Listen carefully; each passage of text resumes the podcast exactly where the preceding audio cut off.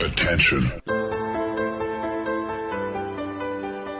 Das sind die Daily Nuggets auf Sportradio 360.de. Kurz, knackig, sinnfrei. Gemäß unserem Motto: hart in der Sache, nicht im Nehmen. Heute mit dem Blick auf den US-Sport. Es ist wieder Mittwoch und der Mittwoch, das ist bei Sportradio 360 der Tag für den US-Sport. Und wir fangen in dieser Woche an mit Eishockey und da freue ich mich, dass mal wieder in der Leitung ist Christoph Fetzer. Einen wunderschönen guten Abend, Christoph. Servus, Lars. Hallo. Ja, Christoph, letzte Woche habe ich bei 2-2 gesagt, wir sind so schlau wie zu Beginn des Stanley Cup Finals. Ähm, ja, wie viel weiter sind wir denn heute? Es steht 3-3. Äh, kurz chronologisch aufgearbeitet. Die Blues gewinnen 2-1, Spiel 5 in Boston. Ähm, darüber müssen wir auf jeden Fall über eine Szene reden. Ja, und äh, dann die Gelegenheit, nach 52 Jahren sind es, meine ich, äh, nach 52 Jahren zum ersten Mal den Stanley Cup zu gewinnen. Die ganze Stadt ist auf den Beinen, die ganze Stadt will feiern. Äh, klingt so ähnlich wie in der NBA übrigens, wenn man das mal, den Vergleich mal ziehen will. Ja. Und äh, dann geht's 5-1 aus für die Boston Bruins. Wir fangen mal an mit Spiel 5 und äh, ja, ich denke, wir sind uns da, glaube ich, einig. Entscheidende Szene, das 2-0 für die Boston Bruins und wie hast du die Szene ja für dich so ein bisschen gesehen, wenn du oder als du sie das erste Mal gesehen hast, was hast du da gedacht, was ging dir da durch den Kopf? 2-0 für, für St. Äh, Louis. 2-0 für St. Louis, ja, Genau. Entschuldigung, genau. Ja. 2-0 für St. Louis Ähm, in Spiel 5. Ja, es ist natürlich, also da muss ich sagen, dass ich das Spiel nicht live gesehen habe, sondern halt dann mir gleich in der Früh die Condensed Highlights angeschaut habe und so kurz halt mal äh, auf Twitter gescrollt und alle irgendwie, es war schon klar, was die Szene des Spiels war. Also ich folge halt relativ viele, vielen Kollegen, die halt dann auch relativ viel über Eishockey twittern, entweder hier in Deutschland oder in Nordamerika. Und dann habe ich mir schon gedacht, okay, ist das überhaupt drin in den, in den Highlights? Weil die NHL schneidet ja ganz gern dann mal vielleicht die, die Tore ein bisschen näher an, sage ich jetzt mal. Ähm, so zuletzt bei diesem Handpass von Timo Meyer in der Sharks gegen Blues Serie. Aber in dem Fall war es ja so, dass du konntest es ja gar nicht rausschneiden, weil dann, dann, dann hättest du das Tor ja fast nicht gezeigt. Also die, dieses Beinstellen von Bozak gegen, gegen Achari war natürlich ja eine klare Strafe und ich ich verstehe nicht ganz, warum man es nicht sehen kann. Also man hat zwei Schiedsrichter, die eigentlich auch einen ganz guten Blick drauf haben. Ich kann es mir nur so erklären, dass sie halt einfach unter so einem Druck stehen, dass er dann in dem Fall einfach auch mal einen Fehler machen, genauso wie Spieler halt auch einen Fehler machen. Und dann ist es natürlich einfach ein klares Foul von Bozak gegen Achari. Ich fand auch äh, fast so ein bisschen witzig, dass Bozak eigentlich zu spielen aufhört und halt auch schon so ein bisschen Richtung Hallendach äh, schaut, wie man das erkennt, so ungefähr, ja, äh, also sofort gewusst hat natürlich, dass es ein Foul war und dann läuft die Szene halt weiter und, und St. Louis macht das Tor und macht das 2-0 und noch bitterer war es für Boston natürlich, weil sie dann den Anschlusstreffer des 1-2 noch gemacht haben. Also im Endeffekt war halt der Game Winner von, von Perron, dann am Ende war dieses Tor, das halt nie im Leben zählen darf. Wie ist da deine Sichtweise beim Thema Videobeweis? Ich meine, klar ist immer die Büchse der Pandora, wie willst du es machen, ab wann willst du den Cut ziehen, aber ich sag's mal so, das ist ja eine Szene, da brauchst du ja, du brauchst eine Zeitlupe und 10, 15 Sekunden, dann guckst du drüber, dann dauert der ganze Prozess, ich sag mal, wenn es blöd läuft, dauert es eine Minute, dann wissen alle, es war kein Tor, es war eine Strafe. Gut, dann, das ist ein Punkt, der danach kommt, ob du dann die Strafe auch gibst im Nachhinein und so weiter und so fort, aber du kannst ja zumindest entscheiden, das Tor darf nicht zählen, weil vorher eine Strafe für St. Louis eigentlich hätte gepfiffen werden müssen. Also, wie siehst du das? Würde dir das zugute oder würdest du das gut finden, wenn man das so machen würde, einfach sagen würde, komm, jedes Tor, wir gucken zumindest mal drüber und wenn da was Gravierendes ist, dann wird es halt korrigiert? Also wir hatten ja, ich hatte auf Twitter was geschrieben, du hattest ja, glaube ich, wenn mich nicht alles täuscht, sogar geantwortet und, und, und deine Einschätzung war ja, dass einfach über jedes Tor drüber geschaut werden sollte. Da bin ich ein bisschen anderer Meinung. Also ich finde dieses, dieses Re-Raffing von einem Spiel, also wenn das, das halt praktisch ein vieles oder vielleicht sogar alles irgendwie nochmal von einem von einem übergeordneten Schiedsrichter überprüft wird, das finde ich eigentlich, das wäre mir zu viel. Ich persönlich bin halt ein großer Verfechter der Challenge. Ich würde diese Challenge halt dann ausweiten und halt einfach sagen, der, der Coach darf in dem Fall sagen, okay, hey, hey komm, Schiris, da, da habt ihr was übersehen, das müsst ihr euch nochmal anschauen. Und dann, dann schauen sie drüber und äh, genau, es gibt halt eine Zeitlupe, die kann man dann schön schon zurechtlegen, ja, oder der, der Broadcast hat die ja auch schon gezeigt, die zeigt man dann in dem Fall den Schiedsrichtern und wenn es halt so eine klare Sache ist, dann dann kommen die, wie du gesagt hast, innerhalb von ein paar Sekunden oder eine Minute kommen sie drauf, dass es ein Foul war. Deswegen bin ich, also ich bin der Meinung, sollten halt weniger Situationen vielleicht überprüfen, aber halt dann solche entscheidende halt einfach äh, schon nochmal anschauen, beziehungsweise kann halt dann das Team, das benachteiligt wird, ähm, oder sollte die Möglichkeit haben, da eben die Challenge zu nutzen und den, den Schiedsrichtern auch die Möglichkeit geben, sich das nochmal anzuschauen. Denn die. Schiedsrichter sind in dem Fall wirklich die ärmsten, ärmsten Schweine, ja. Also man hat ja auch da in der Übertragung gemerkt, sobald das Tor halt über, über den Videowürfel läuft, sieht jeder, das ist ein Beinstellen. Und sogar die Schiedsrichter sehen es wahrscheinlich, aber die haben halt die Entscheidung getroffen, die können ja auch hochschauen, aber die Entscheidung getroffen und wissen halt, dass sie in dem Fall einfach Mist gebaut haben und sind aber die einzigen, die sozusagen im Regen stehen äh, gelassen werden, weil äh, jeder Fernsehzuschauer sieht äh, jeder Spieler sieht die Trainer sehen es, alle Zuschauer im Stadion sehen es sogar, nur die Schiedsrichter, die sehen es vielleicht sogar auch, aber die dürfen es halt, es halt nicht nach diesen, nach diesen Bildern dann entscheiden. Insofern, glaube ich, wird man da auch die Schiedsrichter schützen mit so einer Challenge. Hm. Ergänzende, kurze ergänzende Frage. Ich will es nicht komplett ausweiten mit Videobeweis, aber wie würdest du dann verfahren, wenn das quasi eine berechtigte Challenge ist? Würdest du dann sagen, es gibt nochmal eine? Weil ich sage jetzt mal, blödes Thema, äh, in dem Fall wäre es ja berechtigt. Das heißt, die Challenge oder der Challenge wird sozusagen recht gegeben, es ist dann kein Tor. So, dann würdest du ja aber theoretisch bestraft werden, weil du korrigierst ja eigentlich einen Schiedsrichterfehler. Ist ja jetzt nichts, wo du sagst, es ist eine irgendwie knappe Szene, wo man 50-50 oder wo vielleicht irgendwas nicht sichtbar war, sondern du korrigierst ja einen gravierenden Schiedsrichterfehler. Würdest du sagen, wenn eine Challenge erfolgreich ist, dann kriegst du zumindest nochmal eine zweite oder ich meine, da ist dann, dann wird die Frage, wo ziehst du da die Linie? Ja, nee, also das könnte ich mir schon vorstellen, dass man nochmal eine zweite bekommt. Ich würde das jetzt auch nicht endlos ja. machen. Also wenn da die zweite auch wieder erfolgreich ist, ja, dass man dann mal eine dritte bekommt. Und ich würde tatsächlich auch weiterhin sagen, wenn die Challenge nicht erfolgreich ist, dann im Eishockey ist es einfach. Ja, das hat eine Zwei-Minuten-Strafe. Dann wird es halt auch bestraft, dass du halt, dass du die halt nicht irgendwie taktisch einsetzt, äh, vielleicht um irgendwie ja eine kleine Timeout zu haben, sondern dass du halt einfach wirklich diese Challenge nimmst, wenn du dir sicher bist, okay, oder ziemlich sicher bist, okay, da kommen sie zu einer anderen Entscheidung. Und es wird dann, würde dann auch in dem Fall natürlich Fälle geben, wenn man dann im Nachhinein sagt, boah, äh, das hätten sie jetzt overturnen müssen, tun sie aber vielleicht nicht. Ja, aber in dem Fall gibt's ja keine, also das ist halt für mich, du brauchst eine Zeitlupe und es ist halt Wahnsinn, dass so ein Tor zählen kann und vielleicht halt, also wir sind jetzt finde ich fast schon wieder zu sehr bei dem Thema, ja, denn ja. es ist ja nicht nur, nicht nur diese eine Entscheidung, die, die am Ende die Serie entscheidet, aber in dem Fall ist es halt wichtig äh, für den Spielausgang. Und wenn halt, wenn das halt stehen bleibt, es wird halt in jedem Rückblick jetzt auf diese Serie, vor allem wenn die Blues den Cup holen, dann wird es in jedem Rückblick, ist es halt genau dieser Call. Und also ich habe noch kein, in, in so einem wichtigen Spiel, äh, Eishockeyspiel jetzt äh, in letzter Zeit keinen Call äh, gesehen, der da irgendwie äh, dran rankommt. Ja, also in, in, in der, in der Schwere des Fehlers, sage ich jetzt mal.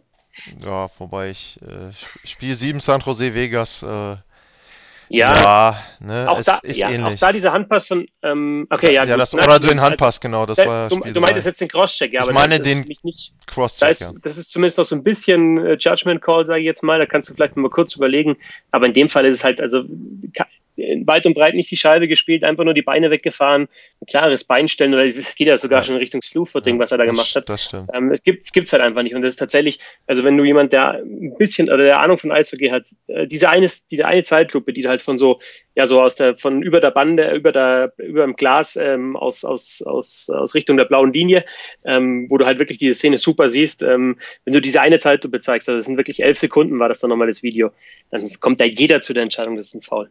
Ja, und kurzer Hinweis für die Hörer, wer ein Abo von The Athletic hat, kann ich nur Down Goes Brown empfehlen, sowieso generell, ähm, die äh, Kolumne. Und da gab es, ich glaube, es war sogar äh, in, den letzten, in der letzten Woche, äh, eine Kolumne über Regeln in der, im NHL Rulebook und äh, was passieren würde, wenn man die anwenden würde. Da ging es zum Beispiel um das Thema Beleidigung, es ging um ähm, und was ging es denn noch? Ich glaube, es ging um Goalie, den Crease verlassen und so weiter. Also sehr, sehr interessant. Ähm, und äh, nee, es ging um Goalie Equipment, genau, dass man sich eine zusätzliche, ja, sozusagen Auszeit holt, weil der Torwart sich sein äh, Equipment richten lässt, ist laut Regel verboten. Also sehr interessant, was wirklich eigentlich verboten ist und was aber nie gepfiffen wird. Das fand ich ja. eine wirklich gute Kolumne.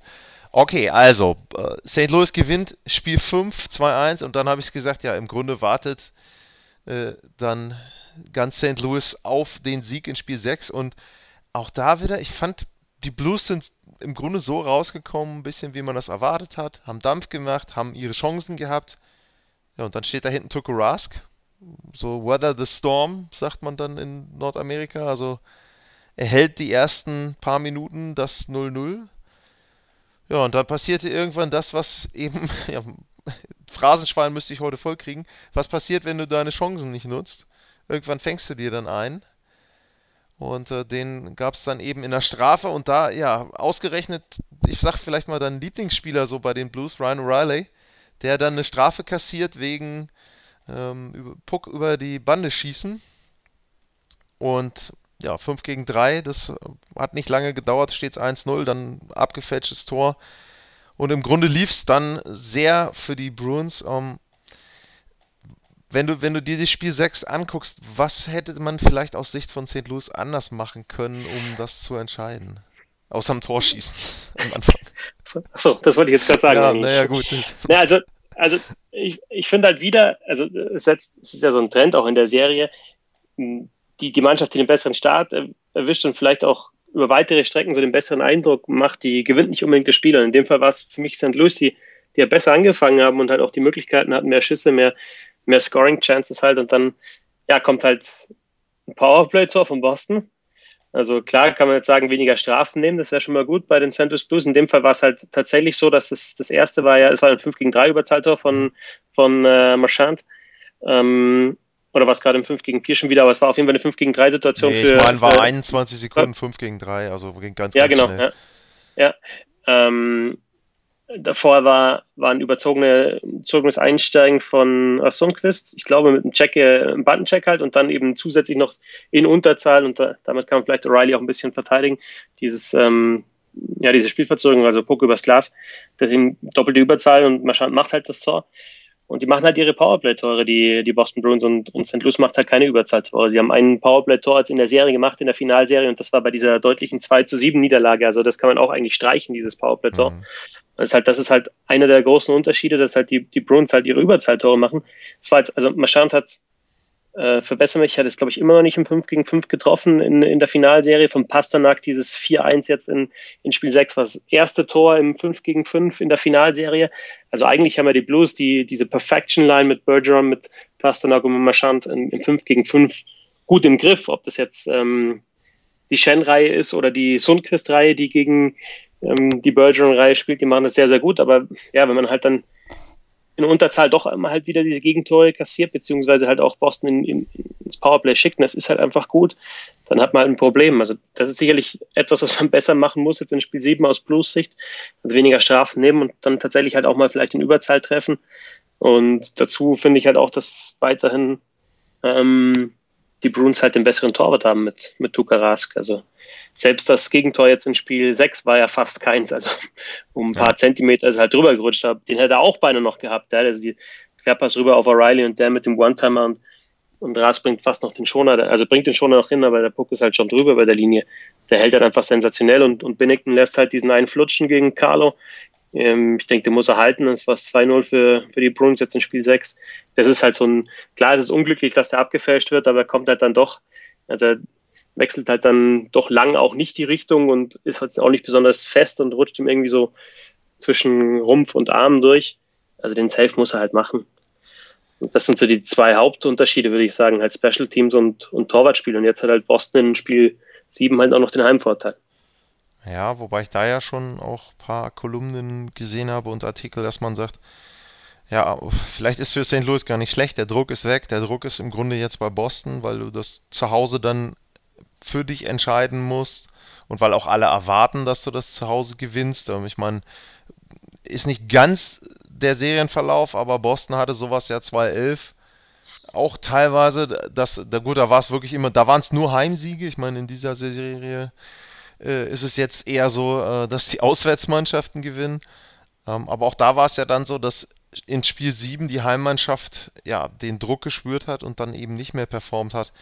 Ähm, ich würde es ganz ehrlich sagen, ich erwarte nicht, dass die Boston Bruins irgendwie nervös werden. Also, was siehst du denn? Du hast ja eben Goaltending genannt, du hast Special Teams genannt. Spricht ja beides für die Bruins. Was würdest du denn sehen, womit kann man St. Louis Mut machen aus deren Sicht?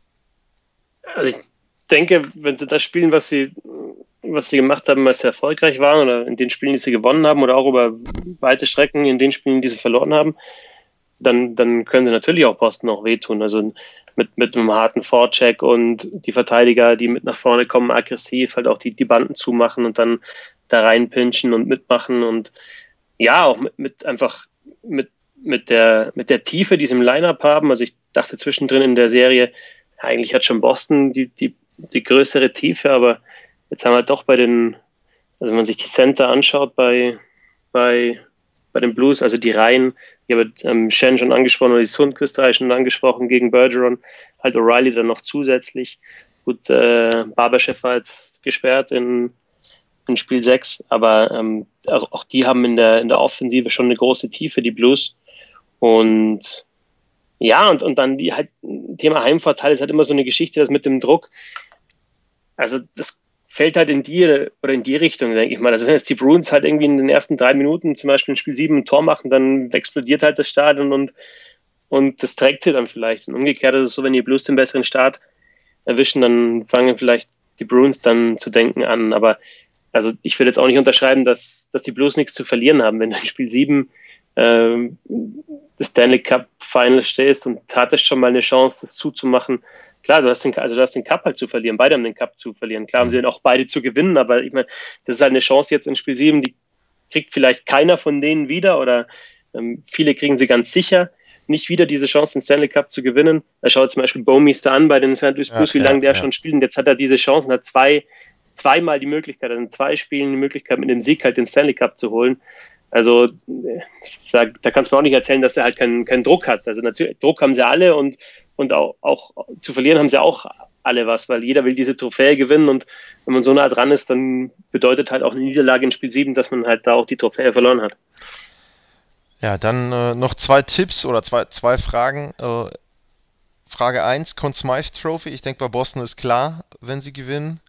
Ähm, da, oder machen wir drei Fragen draus. Da wäre meine Frage, Tuko Rask wird auch äh, MVP, wenn Boston verliert? Fragezeichen. Und wen hättest du bei äh, St. Louis, wenn man die das so verbindet? Ich glaube schon, dass der Conn Smythe Trophy Gewinner aus, aus dem Siegerteam kommt, weil bei Boston ist es für mich klar, Tuka Raska. Und bei den Blues würde ich momentan auf, also da, da kann, glaube ich, jetzt dieses siebte Spiel noch mehr dran ändern. Also mhm. wenn jetzt meinetwegen O'Reilly wieder ein gutes Spiel hat, dann er. Also Tarasenko hat ja eigentlich auch wirklich gute Playoffs gespielt und wenn er vielleicht jetzt nochmal ein wichtiges oder zwei wichtige Tore macht, dann vielleicht auch er, vielleicht auch Petrangelo. Hinten in der Verteidigung Binnington wird's, denke ich, nicht. Sein, die Bruins haben jetzt irgendwie 60 Schüsse und er hat einen Shutout, aber ich glaube, selbst dann wäre es nicht Binnington. Also bei den Blues gibt's für mich schon so ein paar Merkandidaten. Mir gefällt auch Shen wirklich gut. Also offensiv wie defensiv. Und halt nochmal, wenn du die, diese Virgin-Reihe so beschäftigen kannst und auch so gut verteidigen kannst, wie das unter anderem die Shen-Reihe gemacht hat, dann da muss man ihn, glaube ich, da auch zu den Kandidaten zählen. Also da sind bei den Blues äh, schon mehr da. Wobei, kannst auch, also bei, bei, bei den Bruins war dann auch zwischenzeitlich die Diskussion, als Krug dieses überragende Spiel hatte, als sie 7-2 gewonnen haben mit seinen vier, fünf Punkten oder vier, mhm. vier, vier Punkten, ähm, dass er vielleicht ein Kandidat ist. Also wenn er jetzt nochmal ein Riesenspiel hat in Spiel 7, könnte ich mir das vorstellen. Ja, ja, wobei, ja, also ich, ich würde halt sagen, bei Boston geht an Rask eigentlich kein Weg vorbei, aber zum Beispiel dieses Thema, dass er dann gewinnen soll, wenn sie auch verlieren, sehe ich zum Beispiel nicht, weil da wird als Vergleich nee. wird da Giger gebracht von 2-3. Der war ja im Grunde so, wenn ich mich recht erinnere, hat er im, im Conference Final ein Tor kassiert oder zwei Tore kassiert. Also das war ja schon Wahnsinn, was der gehalten hat. Und das sehe ich jetzt bei Rask nicht. Der spielt sehr gute Playoffs, keine Frage. Also wäre auch ein super verdienter MVP. Aber nicht, wenn sie verlieren, dann ist es finde ich dann auch zu Recht jemand aus der Siegermannschaft. Also da gebe ich dir voll recht. Äh, ja, wer gewinnt denn? Einfache Abschlussfrage. Ja, sehr einfach. Ähm, ja, kann ich dir, kann ich jetzt nicht beantworten. Ich, also ich habe, als wir das letzte Mal gesprochen haben, hatte ich halt die Bruins vorne. Also ich sag, ich, ich würde es mal so sagen, wenn, wenn, also die Blues gewinnen nicht, wenn sie, wenn sie nicht den Special Teams Battle gewinnen ähm, in Spiel in Spiel 7. Also die, ich denke, die, also wenn sie jetzt, weil wegen die Blues machen zwei Powerplay-Tore und die Blues machen keins, dann habe ich, hab ich keine Vorstellung, wie die Blues halt dieses Spiel gewinnen wollen. Aber wenn sie irgendwie halt die Bruins vielleicht bei, bei null Powerplay-Toren halten oder vielleicht sogar selber mal eins machen, dann sehe ich sehr, sehr gute Chancen für die, für die Blues. Und, und jetzt ist halt auch die Frage, wie zum Beispiel dieses Spiel 7 dann auch gepfiffen wird, ne? Ob, ja, ja. ob, ob, sie, ob sie halt erstmal laufen lassen. Ähm, das würde den Blues, denke ich, entgegenkommen, weil sie, wie gesagt, ich wiederhole mich da im 5 gegen 5 wirklich sehr, sehr gut aussehen. wenn aber jetzt da jede Kleinigkeit dann gepfiffen wird, dann würde das eher für die Bruins sprechen, weil sie halt einfach auch ein sehr, sehr gutes Powerplay haben. Also auch so, so ruhig die Bergeron-Reihe im 5 gegen 5 ist, in Überzahl siehst du halt dann einfach, halt, was ich habe das letzte Mal im Pasternak One-Timers oder der Schuss von Marchand jetzt in, in Spiel 6, der wirklich klasse war und halt auch gut gespielt, Krug hinten, Bergeron. Ähm, also vor allem diese erste Powerplay-Formation ist schon echt richtig, richtig stark. Und ja, vielleicht gibt das den Ausschlag. Übrigens noch ein, ein Einsatz oder ein Gedanke zu Steno Chara. Es ist halt schon ich habe auch mal auf Twitter geschrieben, jetzt vor, in den letzten Tagen, dass er halt einfach seinen Zenit überschritten hat. Und ich finde auch eben, dass er sich diese Verletzungen, so bitter die ist, selber mit eingebrockt hat, mhm. weil wenn man da ein paar Sekunden vorher schon einsteigt in die Szene, war er einfach zu langsam beim Zurückfahren, hätte da Möglichkeiten gehabt, die, die Scheibe eben zum Mitspieler zu spielen oder halt zu klären. Und er spielt halt einen Gegenspieler auf den Schläger und dann entsteht die Situation, dass der Puck halt selber abfälscht und der ihm ins Gesicht geht und er sich halt da ähm, den Kiefer bricht. Aber halt, dass der halt da jetzt nochmal zurückkommt und mit, mit diesem mit diesem Schutz da spielt und halt, ich glaube, 22 Minuten Ansitz in Spiel 6 da runterreißt und das mit 42 Jahren ist schon, schon echt stark. Ja, wobei ich da auch sagen muss, ähm, da werden wir vielleicht, äh, wenn ich den NBA aufnehme, das weiß ich im Moment gerade noch nicht, äh, da werden wir vielleicht auch noch drüber reden. Ich weiß halt nicht, ob es immer so gut ist, wenn man dann wirklich äh, diesen Hero äh, oder die, dieses ja Heldenhafte dann hat, dass man dann wirklich spielt, weil mit einem gebrochenen Kiefer spielen kann durchaus auch zu wirklich schwereren Verletzungen führen. Also ja, ist immer so ein bisschen zwiegespalten, wie sinnvoll das dann ist oder nicht. Ähm, aber ja, gut. Also solange jetzt in dem Fall, also da, da habe ich jetzt zu wenig medizinische Ahnung, ja, was es für halt längerfristige, außen, ja. längerfristige Folgen geben könnte, auch bei einem Kieferbruch und wenn da noch was draufkommt. Aber also klar, wenn es jetzt eine Gehirnerschütterung gewesen wäre, dann ist es natürlich, dann ist es natürlich nicht in Ordnung, wenn er spielt. Und mir geht es eher darum, dass er eben tatsächlich, also ich meine, er hat zwischenzeitlich gar nicht sprechen können. Ja, und da, das, ich habe jetzt, hatte jetzt selber noch nie einen gebrochenen Kiefer, aber ein guter Freund von mir hat sich mal beim Fahrradfahren hat immer geschmissen, hat einen, einen gebrochenen Kiefer gehabt im Jugendalter und da hat er halt einfach die Zähne so auf gut Deutsch zusammengetackert bekommen und das war dann, war dann gut, ja, weil es halt stabilisiert war. Ähm, und äh, also er hätte dann, ich glaube, er hat sogar Tennis gespielt mit dieser Verletzung dann. Und ja, weiß ich nicht, ob man dann eine Kontaktsportart auch gemacht hätte, aber als Profi äh, war halt dann so mein Eindruck, okay, dann ist der gebrochene Kiefer, es sind natürlich Schmerzen und natürlich fühlst du dich nicht so wie sonst und äh, vielleicht ziehst du auch mal zurück und ich habe halt nicht den Eindruck, dass er zurückzieht. Mir ging es halt eher um darum, dass er halt, also wenn es wirklich nur in Anführungsstrichen diese Kieferverletzung ist, dann finde ich das schon beachtlich, wenn irgendwie da auch noch eine Kopfverletzung eben mit dabei ist dann ist es natürlich nicht gut. Gut, dann machen wir eine kurze Pause und dann kommt Christoph später nochmal wieder bei den Mitarbeitern der Woche.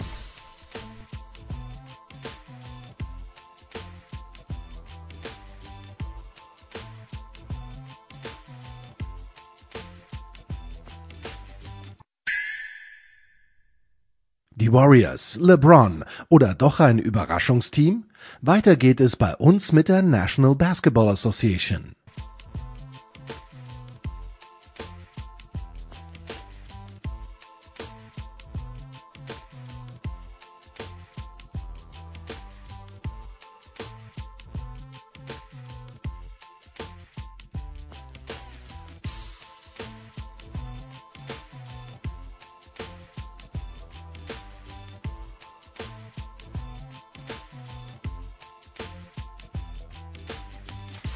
Teil 2 beim Daily zum US-Sport und jetzt reden wir über die NBA, über die NBA Finals. Und in der Leitung ist mal wieder aus München Cell. Einen schönen guten Abend, Cell. Servus, y'all. Hook'em Lars. Ja, Cell. Ähm, Spiel 5. Ähm, viel mehr kann man eigentlich ja. nicht in ein Spiel reinpacken. Äh, letzte Woche, wir hatten eben bei NHL kurz den Rückblick, letzte Woche haben wir beide uns getrennt, da stand es 1-1. Dann haben wir Spiel 3 äh, und Spiel 4 in Golden State gehabt. Und ähm, ja, bei Spiel 3 war es so, da war vorher auch nicht klar, äh, ob Clay Thompson spielt. Er hat nicht gespielt. Ähm, Er hat ausgesetzt, das geht an äh, die Raptors. Da haben äh, 47 Punkte von Steph Curry auch nicht ausgereicht. Dann Spiel 4, da kam zumindest Clay Thompson zurück. Kevin Durant immer noch nicht im Kader der Golden State Warriors. Auch das geht deutlich mit 105 zu 92, Spiel 4 an die Toronto Raptors. Ja, und dann ging es zurück ja. nach Toronto und die Stadt Toronto und das ganze Land Kanada wartete auf den ersten Major-Titel seit 1993. Die Blue Jays waren es, glaube ich, im Baseball. Und äh, vor allem damals die äh, Canadiens Montreal, wie Nicolas ja. sagen würde. Mhm. Äh, Montreal Canadiens damals mit Patrick Ra. 1993 Meister und seitdem wartet das ganze Land Kanada auf einen Titel. So, und ja. Äh, ja, was passiert? Es war fast zu erwarten. Kevin Durant kommt zurück und spielt und spielt überragend. Allerdings ja. leider nur 11 Minuten 57. Ja. Und dann greift er sich an dieselbe Wade, beziehungsweise etwas weiter unten, die ihn schon gegen Houston ein bisschen gezwickt hat. Und in dem Fall ist es dann wohl nicht die ähm, Wade, sondern die Achillessehne. Aktuell, ich habe es eben schon gesagt, Stand jetzt ist noch nicht ganz klar und hundertprozentig bestätigt, ob es denn ein Achillessehnenriss ist, aber es sieht so aus. Und äh, ja, Kevin Durant, 3 von 3 von der Dreierlinie, perfekt von der Freiwurflinie, 11 Punkte in 12 Minuten. But I did send you the, yeah. an air ball. Yeah, okay, but the energy okay. boost. The, the, the, the, shot was too short, as you said, three for three from behind the arc, and 0 for 1 Airball from uh, inside. But that's okay. Go ahead. Ja, Sorry. und um, ja. Kevin Durant im Grunde dann so ein bisschen der, der Energieboost, den die Warriors vielleicht gebraucht haben. Ja, und dann, äh, ich, es, also ganz ehrlich, diese Serie fühlt sich total komisch an, dieses Spiel fühlte sich komisch an, dann denkst du, okay, jetzt ähm, erstmal dann die Szenerie. Die Raptors-Fans, also zumindest einige von den äh, Vollhorsten, äh, ja, freuen sich dann, jubeln. Dann haben die, äh, die Raptors-Spieler äh, schon versucht, die zu beruhigen. Dann, Gott sei Dank, nachdem auch klar war, es ist eine schwere Verletzung, ähm, haben sie ihn, äh, haben sie Kevin Durant auch mit, mit Sprechchören dann noch verabschiedet. Also, ja, ich glaube, es war eben so ein bisschen ähm, aus der Emotion heraus die Reaktion des Publikums. Jo, der fällt aus, dann denkst du, okay, jetzt komm, jetzt bricht Golden State zusammen, jetzt äh, sind sie sind sie endgültig fällig. Äh, dann kommt der Marcus Cousins, den in Spiel 3 und 4 niemand gesehen hat, nachdem wir über Spiel 2 noch geredet haben letzte Woche. Der rettet sie dann so ein bisschen. Ähm, dann ist es aber so, es geht ins letzte Viertel. Und äh, ja, Kawhi doing Jordan things, könnte man dann sagen. Also Kawhi Leonard übernimmt dieses Spiel, macht 12 der letzten 16 Punkte, macht einen persönlichen 10-0 ran.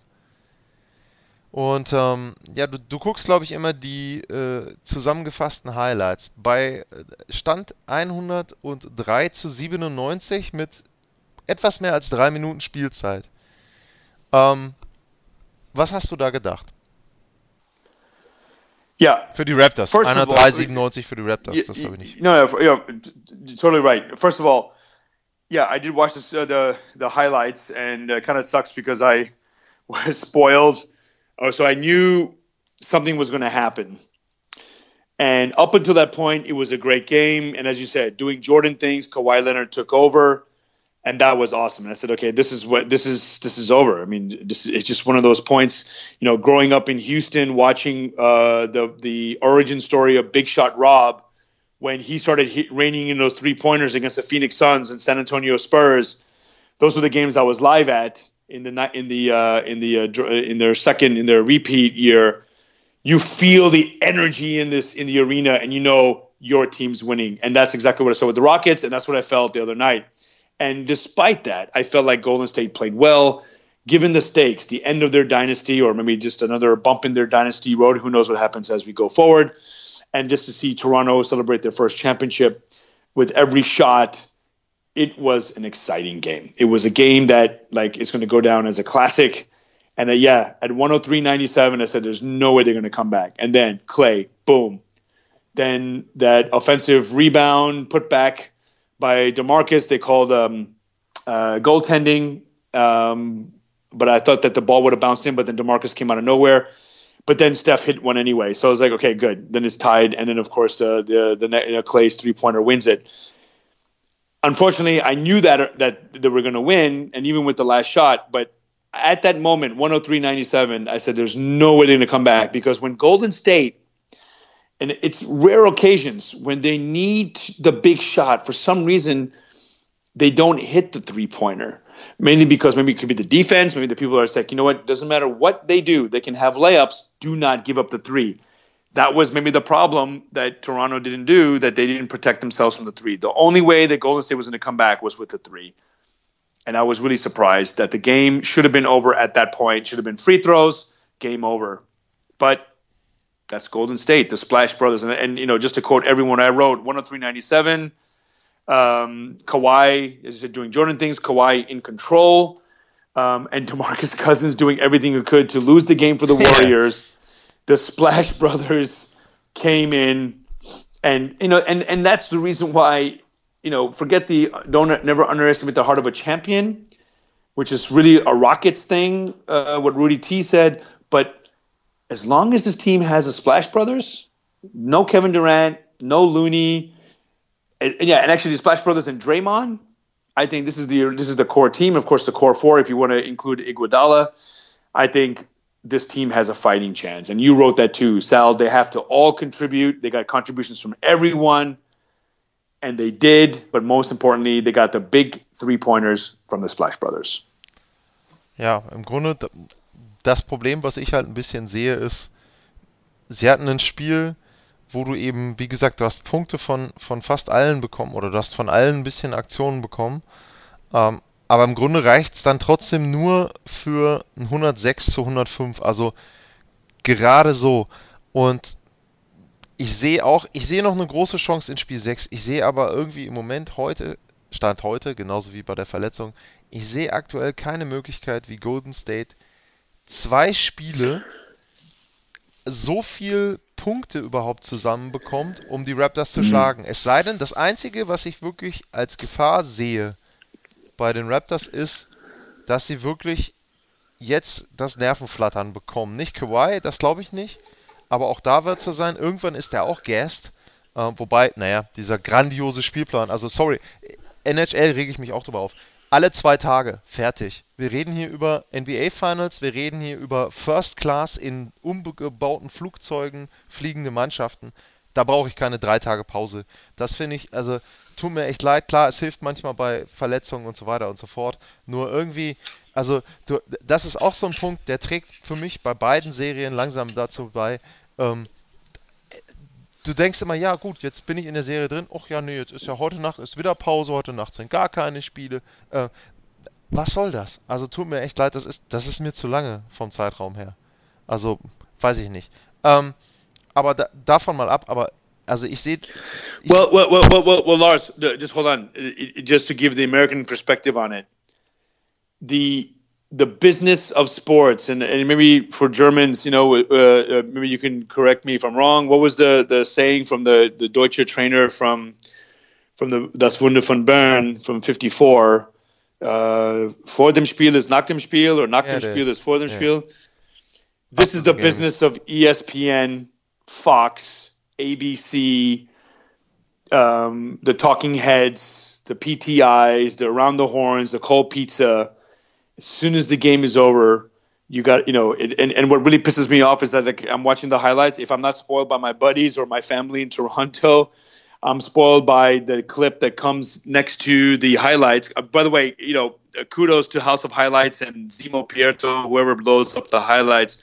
They just say warriors versus raptors game five. But then you always see in the feed if you're watching yeah, that yeah. video you obviously want to see stephen a. Smith reacts to raptors win over i was like why? Why do you have to do that? But just to cut this short, because I'm, I'm cutting you off here, but this is the business of talking head TV and the business of sports talk radio is now on television. And so they need the build up. This is what builds up the ratings. They think that the more they talk about it, but I completely agree with you that the travel, the rest makes it even, it adds an extra variable like, okay, you can say, okay, Kevin Durant, okay, if he has a calf strain, he's able to come back for game five. But if this was a regular um, if this was a regular um, schedule where they play two, three, two, and there's only one or two days rest in between, yeah, this this series is over. Well, in a week and Kevin doesn't come back. The first thing is, um, also erstmal dieses 2-3-2 ja. ist für mich übrigens der absolute Blödsinn gewesen damals, weil dann, sobald sure, du ein Spiel, yeah, sobald days, du ein Spiel zu Hause verlierst, ist dein Heimvorteil komplett weg und du kommst vielleicht nicht mehr nach Hause. Also, hm, weiß ich nicht. Ähm, das will ich auch gar nicht haben. Aber ich finde halt, dass du sagst jetzt klar, natürlich gibt es einen Tag mehr, wo die Leute drüber reden können. Aber dieser Flow einer Serie, der geht dann für mich irgendwie wieder ein bisschen verloren. Und dann ist für mich das, Completely agree. Completely das, das Produkt yeah. insgesamt ist dann irgendwie für mich wieder schlechter, weil jetzt hast du wieder. Und ich finde es auch irgendwo, ähm, ich finde, es macht es interessanter, wenn es nur zwei Tage sind, weil wenn du drei Tage hast, dann hast du nochmal einen Tag, wo die Tape analysieren können, nochmal einen Tag, wo sie ein paar Sachen finden können. Und ich finde halt, jetzt zwei Tage, dann wäre der Druck, der Druck auf Toronto jetzt was zu finden, zu sagen, hey, jetzt müssen wir die irgendwie stoppen, der ist ja viel höher. Jetzt hast du halt nochmal einen Tag mehr. Jetzt können sie wieder ein bisschen relaxen, können wieder, okay, ne, zurück und was müssen wir gut machen, was müssen wir anders machen. Mir fehlt dieser Flow, aber ich, mir ist schon klar, warum sie es machen, keine Frage. Also ich meine, wenn ich bei Bill Simmons haben sie sich darüber aufgeregt, dass sie Freitagabend gespielt haben, warum sie nicht Samstag und Sonntag gespielt haben, was denn der Freitag soll. Da denke ich mir, hallo, also ne, du kannst doch nicht sagen, jetzt mache ich nochmal wieder zwischendrin einen Tag extra Pause, damit ich nur noch am Samstag und Sonntag spiele und dann irgendwie noch Mittwochs und dann war es das. Dann haben wir nach am Ende haben wir vier Wochen für ein NBA-Final. Also, hm, äh, naja. Ähm, eine Sache, die, wo, wo, ich so ein bisschen äh, jetzt mich frage, wie es weitergehen könnte aus Toronto-Sicht, ähm, im Grunde kannst du ja aus deren Sicht auch das Ganze etwas anders zusammenfassen. Sie haben zwei Spiele verloren, ganz knapp, und im Grunde musste da alles passen für Golden State und ansonsten haben sie diese Finals dominiert. Mhm. Ähm, von, was haben wir jetzt? Wir haben fünf Spiele, also 20 Vierteln haben sie, äh, wie war die Statistik? Ich glaube, 14 haben sie gewonnen, zweimal war unentschieden und vier Stück haben sie verloren. Also sehr dominant, die Serie. Klar kannst du am Ende nichts für, verkaufen, für kaufen, wenn du viermal mit einem Punkt verlierst. Aber ich glaube eigentlich, im Grunde musst du da ruhig bleiben und sagen, passt auf, ähm, irgendwann werden wir diese Serie gewinnen. Ob jetzt in 5, 6 oder 7 ist im Grunde egal. Ja. Ähm, Just win the series. Was würde denn, oder gibt es noch einen Punkt oder ein Thema, was vielleicht noch nicht so im Fokus stand, wo du sagst, das könnte noch was sein, das fehlte mir noch komplett? Ist irgendein Spieler dabei, wo du sagst, hey Mensch, jetzt komm, ja. der könnte noch mal reinkommen und was bringen? Okay, I'm leaving some space here. What, what exactly is the question? To, I, I, I, get the um, gist, but gibt es gibt es irgendetwas, was no, no, say, say, no say, say, say, say, it in English so you so that you, you're going to cut this shit there, out. Is there an yeah. X factor, something we haven't ah. talked about that okay. maybe yeah. could could switch the yeah. series to one side or another now? Sure, sure, sure. Yeah, you know, I I really think Toronto is is playing with fire here. I mentioned never underestimate the heart of champion. The X factor for me would be that Golden State has been in this situation in fact, they were the opposite part of the situation. They were down. Yeah. They were up three one.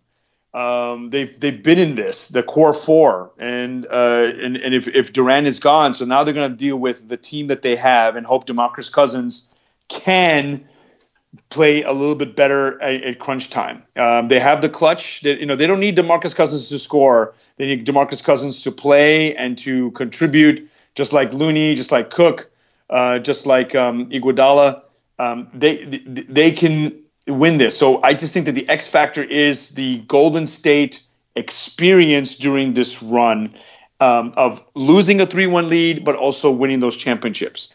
Um, for Toronto, you're right; they've dominated this series. It should be over, but they're up three-two.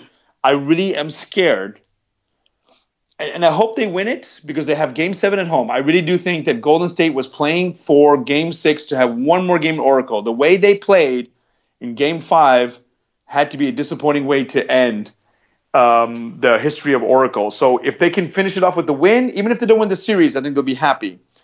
But then you put yourself in game seven where everything happens. And I think that Toronto unless Kawhi did exactly what he did last time, I think if, the, if it's 103-97 again, and if I'm uh, Nick Nurse, um, I'm calling timeout up two and a half minutes and say, guys, do not give up the three. But it could be nerves, and this is exactly what happened. They they they felt the championship, maybe this experience of having it so close. But imagine if this was game seven, this would hurt forever. But that was only game five. They need to play well in game six, as you said, that they've only lost by one point. They've been very close. They should feel confident and hopefully not overconfident that we got game seven in the North. And uh, so the X factor for Toronto is they they still have two games to finish it, close it out. But I think they're very close because Golden State's X factor is their experience.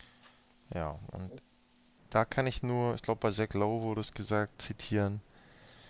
If you're Toronto, you don't want any part of a Game 7. Ähm, würde ich persönlich sagen, weil. Completely ähm, yes. Ich habe jetzt eben viele Gründe dafür genannt, warum die Warriors im Grunde kaum eine Chance haben, weil alles richtig laufen muss. Auf der anderen Seite, der Druck wird unfassbar sein in Spiel 7 auf den Raptors. Und lass das mal so losgehen wie jetzt. Äh, Clay mhm. und Steph laufen heiß. Du liegst irgendwie zurück nach dem ersten Viertel, du liegst zur Pause zurück. Also, mh, hm, dann knickt Kawhi um und ist nur noch äh, statt den 80%, die er im Moment liefern kann, nur noch 60%. Ähm, ja, also, naja, das ist, ich glaube, be beide Teams, beide müssen Spiel 6 gewinnen. Will ich mal so ausdrücken. Ähm, ja, Cell, dann sag ich mal erstmal vielen Dank bis hierhin und dann äh, hören wir uns gleich wieder mit den Mitarbeitern sure. der Woche. Bis gleich. Cool. Mhm.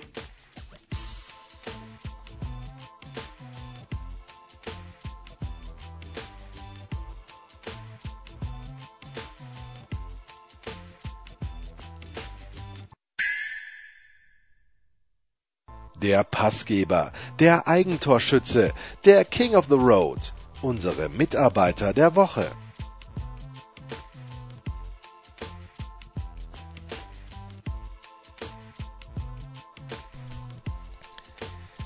Zurück beim Daily zum US-Sport. Ja, und jetzt wollen wir unsere Mitarbeiter, Mitarbeiterinnen, wen auch immer der Woche küren. Und äh, ja, du hast vorhin gesagt, so ein bisschen im Vorgespräch, es wird langweilig. Also weiß ich nicht, bin ich jetzt gespannt, was denn langweilig ist, wer denn langweilig war und trotzdem Mitarbeiter oder was auch immer der Woche wird bei dir. Wen hast du da? Nee, also ich, ich, ich, weiß nicht, wie kreativ man da werden sollte oder muss, aber bei mir, ich bleibe dann natürlich jetzt wieder beim Eishockey und, und habe halt tatsächlich Tuka Rask, ja. den wir schon vorher schon als Conn Smythe Trophy Kandidaten bei den Boston Bruins äh, gehabt haben. Und zwar aus dem Grund, dass er natürlich mal, also er war ja schon bei den Bruins, als die 2011 den, den Cup geholt haben, da war aber äh, nicht er im Tor, sondern Tim Thomas 2013 und die Bruins gegen die Blackhawks äh, verloren. Also ist es jetzt die Chance für Tuka Rask praktisch als als Starter äh, den Stanley Cup zu holen. Und also, im Endeffekt, mir ist es völlig egal, wer den Cup holt. Also im Endeffekt äh, soll es die Mannschaft sein, die jetzt die bessere Leistung zei äh, zeigt in Spiel 7. Aber so Tuka Rask wäre tatsächlich der Spieler, den ich am meisten gönnen würde, dass halt einfach auch mal Ruhe ist, ja, weil ja. selbst wenn er jetzt, wahrscheinlich selbst wenn er jetzt das letzte Spiel, wenn sie es jetzt irgendwie 1-0 verlieren oder so, er kassiert ein Gegentor, hat irgendwie 35 selbst, trotzdem wird das irgendwie ihm dann irgendwie wird es ihm dann schon wieder angeheftet. Ja? Warum macht er nicht diesen einen Safe? Ja? Oder warum spielt er so überragende Playoffs, so eine überragende Saison? Kann er trotzdem nicht sein Team zum Sieg führen? Äh, es war, gab es damals 2011, immer als Bruins, die Bruins gewonnen haben, gab es eine ähnliche Diskussion mit äh, Roberto Luongo. Ja. Da haben wir die Vancouver Canucks, das Spiel 7 war war es ein 0-4, glaube ich. Also ja, wenn du halt kein Tor schießt im entscheidenden Spiel, dann kannst du es halt nicht dem Torwart anlasten. Ja? Und auch wenn der 4 halt fängt in dem Spiel, dann kannst du es nicht nur deinem Torwart anlasten, dass du das Spiel nicht gewonnen hast. Insofern äh, Tuka Rask auch wegen der ja schon letzte Woche im, hier im Daily besprochenen sehr, sehr guten Leistungen in den Playoffs und wegen dieser Möglichkeit eben jetzt auch mal seinen Stanley Cup zu gewinnen, meinen Mitarbeiter der Woche. Ja, und ich komme so ein bisschen zurück zu dem Thema, was wir vorhin bei Chara angesprochen haben. Meine beiden Mitarbeiter der Woche sind beides Kevins. Klingt jetzt erstmal komisch, aber es ist Kevin Looney und Kevin Durant. Ähm, Looney einfach, weil auch da ist das Thema, ähm, der zeigt eben auch viel, viel Herz, hat eine Kapselverletzung und äh, der hat er, glaube ich, im Schulterbereich. Ich hatte letztens eine Kapselverletzung am Knöchel, also das ist nicht wirklich angenehm, ist auch äh, dann auch nicht angenehm, sich damit zu bewegen. Ähm, ja, auch da schon wieder bemerkenswert, was der, ja, im Grunde haben sie gesagt, äh, es liegt an ihm, oder er hat selber gesagt, es liegt an ihm jetzt, ob er Spiel 6 und Spiel 7 machen kann. Es liegt an seiner Schmerztoleranz, also auch da wieder ein hm, bisschen Hero Ball, auch zwiespältig. Und bei Kevin Durant nicht, weil er in dem Sinne verletzt gespielt hat, sondern einfach, weil er mit dem Einsatz in Spiel 5 jetzt gezeigt hat, nochmal all den Kritikern, die immer gesagt haben, ja, was will der denn in Golden State und warum brauchen die den denn? Und dieses ins gemachte Nest setzen und so weiter, dieser ganze Quatsch, der war halt Free Agent, der hat eine Entscheidung getroffen, so wie jeder seinen Arbeitgeber frei wählen kann, durfte er in dem Moment den dann auch wählen, hat den Vertrag für sich ausgewählt, hat den Arbeitgeber gewählt, das ist sein gutes Recht gewesen und ähm, das kann man mögen oder nicht, aber diese Art und Weise, wie da mit ihm umgegangen wurde, hm, und auch jetzt, äh, es war ziemlich deutlich zu sehen in, in der Serie gegen Houston, dass er verletzt war und dann auch wieder dieses, ja, er will gar nicht mehr spielen, er schützt sich, um dann als Free Agent irgendwo ähm, ja, im Sommer groß Kohle zu machen. Also, mh, hm, ne, ich hoffe nicht, dass das in seine Entscheidung reingespielt hat, dass er da glaubte, irgendjemandem was äh, beweisen zu müssen. Das wäre fatal, denn äh, das musste er aus meiner Sicht überhaupt nicht. Und ich hoffe, dass äh, im Moment, so Stand jetzt habe ich noch keine Diagnose, es soll ja wohl ein Achillessehnenriss sein. Ich hoffe, dass das nicht so ist, dass sie sich da vielleicht ausnahmsweise mal geirrt haben. Und egal, wie verletzt er ist, ich hoffe, dass er möglichst schnell und möglichst gut wieder zurückkommt und dann wo auch immer wieder Basketball spielen darf. Auch das kann wieder ein Thema sein. Er darf sich das auch jetzt wieder selber aussuchen, ob er verlängert oder nicht. Und äh, das ist auch gut so. Dafür hat er und dafür haben die Spieler in der NBA auch lange gekämpft. Ähm, ja, finde ich immer ein bisschen komisch, wie dann da so mit umgegangen wird. Ja, Sal, jetzt bist du dran. Wer oder was ja. sind deine Mitarbeiter, dein Team der Woche? Wen hast du da gesehen? Yeah. So first, my FTB the Volca just sort of negative. I think you, know you mentioned it briefly that uh, when Durant was down, they were cheering the Toronto fans, and you know maybe you know maybe they were just pissed off. I mean, right now, unfortunately, KD is like the villain for Toronto. Um, you know, he bitched and yapped at with Drake um, behind the scenes. You know, how dare you? Talk to Drake that way, and and and and, and maybe this they just felt blood. I mean, I can give the competitive nature, but he was definitely down. They knew he was injured. Um, but then they did give him a clap. But I just feel like yeah, maybe they're bordering on FDB the Volko because when a when when a player's down, you keep quiet, you see if he's okay, you give him a hand, and you can boo him later um, uh, when he keeps missing shots or call airball. But the Toronto fans have been great even though Jimmy Kimmel exposed them. I think he did that before last year with the with the with the Cavs and the Warriors. That uh, uh, that trick, if you haven't seen it, go watch it. So um, it's new for them. You can't hate Toronto fans, but I just feel like uh, they they shouldn't have cheered when he first went down. But my my Mitarbeiter de Volca, you gave it to the uh, to the K's, to the Kevin and the Kevins. Um, I want to give mine to Clay Thompson, and maybe I've given it to him already before, but as I mentioned, the big shot that needed needed down 103.97. Um, but also the fact that they lost game three. What, what, game did he sit out at? Game three, right? Three, yeah. Yeah, that um, that showed that how much they need him, and and he's played huge. Um, um, and you know, even though they lost game four as well, but then you know he played well and he hit that big shot to make it 103 100.